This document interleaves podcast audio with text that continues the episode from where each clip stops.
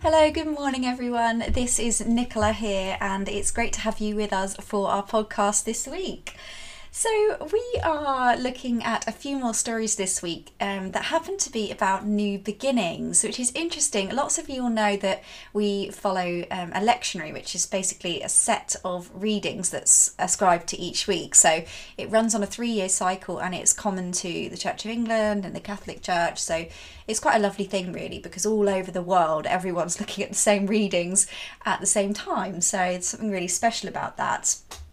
Um, so it throws up some interesting readings for us and, and things that are seasonal and helps us to work through the main stories of our faith. And uh, this week we've got two stories that are about new beginnings. So the first one is the story of God creating the world. So it's a very, very first story in the Bible from um, the book of Genesis. And the second one is about Jesus' baptism. And for Jesus, that moment marked out the beginning of his ministry, the beginning of all of the things that he did that are recorded in the Gospels. And of course, for many of us, being baptized is a moment that we remember as really significant in our journey as a Christian. So, a moment when we publicly say, This is the path that I'm following, um, and God blesses us really as we set out in that moment. So, two moments of new beginnings, um, which does feel appropriate really at the beginning of a new year, but also I think um, is interesting coming up at a time where it might feel like we're all desperate for a new beginning, we're all desperate to move into something different, and we're sort of being held back by our circumstances at the moment. So it's interesting to think um, what God is calling us to reflect on about new beginnings and what new beginnings we might be being called to, even within the circumstances that we're in.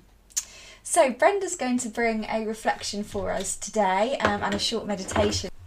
But let's first begin with our special prayer for this week. So, this is the prayer for the baptism of Jesus. Eternal Father, who at the baptism of Jesus revealed him to be your Son, anointing him with the Holy Spirit. Grant that we who are born again by water and the Spirit may be faithful to our calling as your adopted children. Through Jesus Christ, your Son, our Lord, who is alive and reigns with you in the unity of the Holy Spirit, one God, now and forever. Amen. So we're going to have our first reading, which Brenda's going to read for us from the book of Genesis. The reading today is taken from Genesis chapter 1, and we're reading verses 1 to 5. In the beginning, when God created the heavens and the earth, the earth was a formless void, and darkness covered the face of the deep, while a wind from God swept over the face of the waters. Then God said, Let there be light, and there was light. And God saw that the light was good. And God separated the light from the darkness. God called the light day, and the darkness he called night. And there was evening, and there was morning. The first day. And so our gospel reading today is from Mark's Gospel, and we're in chapter 1, beginning at verse 4. And so John the Baptist appeared in the wilderness, preaching a baptism of repentance for the forgiveness of sins. The whole Judean countryside and all the people of Jerusalem went out to him. Confessing their sins, they were baptized by him in the Jordan River. John wore clothing made of camel's hair with a leather belt around his waist, and he ate locusts and wild honey. And this was his message after me comes the one more powerful than I, the straps of whose sandals I am not worthy to stoop down and untie. I baptize you with water, but he will baptize you with the Holy Spirit. At that time, Jesus came from Nazareth in Galilee and was baptized by John in the Jordan. Just as Jesus was coming up out of the water, he saw heaven being torn open and a spirit descending on him like a dove. And a voice came from heaven You are my Son, whom I love. With you I am well pleased. Hi everyone, it's Brenda here, back from a few lovely days off. So, Happy New Year to you all, or as some people are saying, a hopeful New Year, which sounds great. It has indeed been a bit of a blow to be back in lockdown, but we know how to do this, so we carry on. The routine gets adjusted, we have a sort of new beginning, and on we go, praying and hoping for some relief, especially through the vaccine.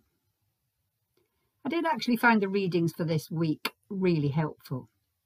We've got the Genesis passage that tells us about the beginning of time, the very first beginning, and the baptism of Jesus, which was the beginning of his earthly ministry. And so it's the baptism of Jesus that we celebrate today. And more or less straight away in this passage from the beginning of Mark's Gospel, Jesus jumps into the baptismal water with everyone else to be baptized by John. Jesus didn't need to do that. John preached a baptism of repentance for the forgiveness of sins. Jesus had absolutely nothing to repent of, but he jumped into the water anyway. Why did he do that? Well, he wanted to be with the people. He wanted to be with us. He took on our burdens. He wanted to show that he identified with us right from the beginning of his ministry on earth. If he was here in bodily form at the moment, he would be right in the middle of the pandemic, ministering with the NHS, delivering food parcels, visiting lonely people at the door, supporting small businesses, or sweeping the streets. He would be where he was called, right in there with us. He's not here physically, of course, but he is here by the power of the Holy Spirit. He is here in the hearts of those who believe. He is here with the people who don't know him. He's here in the pain and the sorrow. He's everywhere, identifying and weeping with us, and encouraging and calling us to pray to the Father. Jesus prayed to the Father throughout his earthly ministry, and so he encourages us to pray too. We can remember our baptism when we pray. We can experience our baptism when we pray. The baptism that tells us we can be cleansed from sin and born again, sharing Christ's death and resurrection, and walking by the light of faith. So, as we think about the baptism of Jesus today, we can reimagine and affirm our own baptism. Most of us don't actually remember it, but we probably heard the stories about the day. Jesus starts his ministry with baptism, and we make a new beginning on our baptism day. The seed is sown, and it's hopefully watered and affirmed as we go through our journey of life. You know, one of the greatest privileges of being in ministry is to baptize people. And that's been sadly missing through this pandemic for obvious reasons. But I'm happy to say that during the summer break, when restrictions were lifted a little, I was asked to do three baptisms one little baby and two adults. They were very happy occasions, despite masks and other restrictions. There's something profoundly moving that happens at the point of baptism. It says in the Gospel passage from Mark in verse 10 As Jesus was coming up out of the water, he saw heaven being torn open and the Spirit descending on him like a dove. And that's exactly what it feels like sometimes that heaven is torn open and the grace of God comes pouring down and makes an impression on everyone who witnesses the event.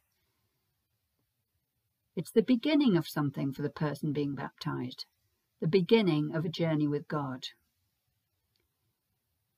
A prayer that we use while we still gather round the font goes like this. So receive this prayer for yourself. May God, who has received you by baptism into his church, pour upon you the riches of his grace, that within the company of God's pilgrim people we may be daily renewed by his anointing spirit and come to the inheritance of the saints in glory. Amen. So we can be daily renewed by his anointing spirit. For Jesus, after he is anointed by the Spirit, as the dove descends upon him, Mark records a voice coming from heaven saying, You are my Son, the beloved. With you I am well pleased. You are my Son, the beloved. With you I am well pleased. Now, two things happen here. Jesus is given his identity by his Father as the beloved he is greatly affirmed, but also he is identified to all the people here as the Messiah, the Christ. And as it says in another of the baptism service prayers, to lead us from the death of sin to newness of life. So, this narrative is huge in the life of Jesus and in our lives as well. Even as he began his ministry and before he had done anything to merit such a status, the Father affirmed him in his true identity. Later, on the Mount of Transfiguration, as the time for Jesus' death came closer, Matthew records the voice from heaven saying, This is my Son whom I love. With him I am well pleased. Listen to him. So, as he was preparing for his greatest challenge, he was again strengthened by the reminder that he was the object of his Father's love. And God says the same to us that we are his beloved, and he wants to give us a sense of identity and calling. Recently, I've been reading a book about resilience in life and faith.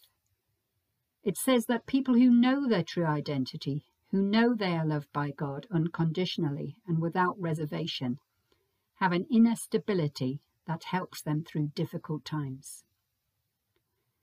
We so need that affirmation at the moment.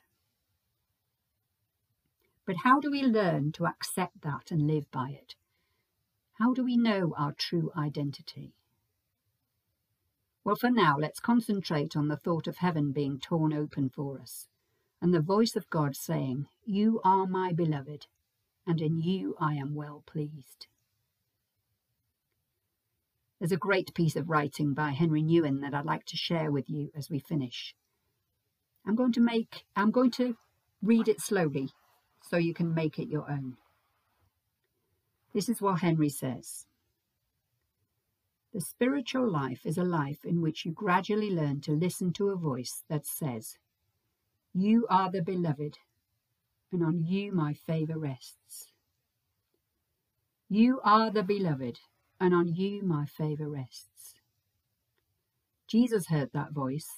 He heard that voice when he came out of the Jordan River. I want you to hear that voice too. It's a very important voice that says, You are my beloved son. You are my beloved daughter. I love you with an everlasting love. I have moulded you together in the depths of the earth. I have knitted you in your mother's womb. I've written your name in the palm of my hand, and I hold you safe in the shade of my embrace. I hold you. You belong to me, and I belong to you. You are safe where I am. Don't be afraid. Trust that you are the beloved. That is who you truly are. That is where the resilient spiritual life starts, by claiming the voice that calls us the beloved.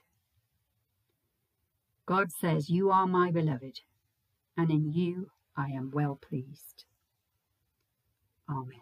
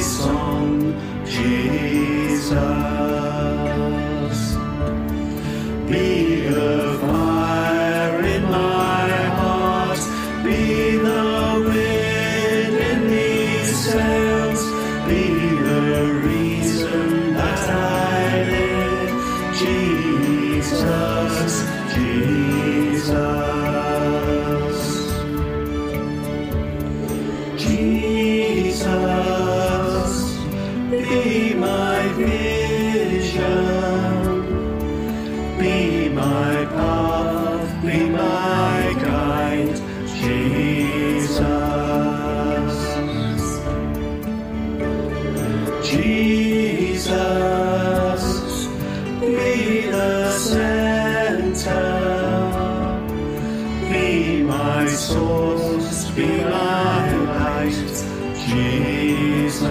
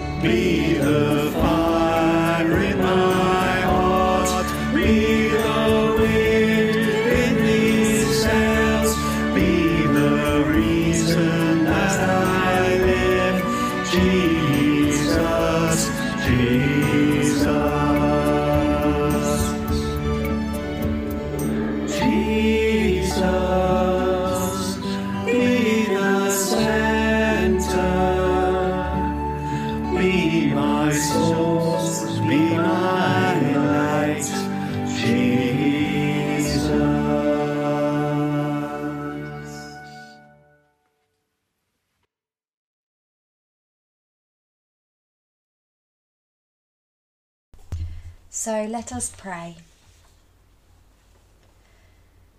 We pray, Lord, for the ongoing pandemic, for all those parts of the world who don't have access to healthcare, all those parts of the world where the virus feels like it's out of control.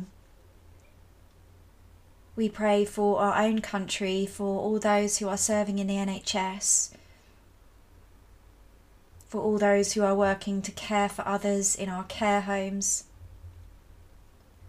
for those who have caring responsibilities and who are doing their best to fulfill them in these really difficult circumstances.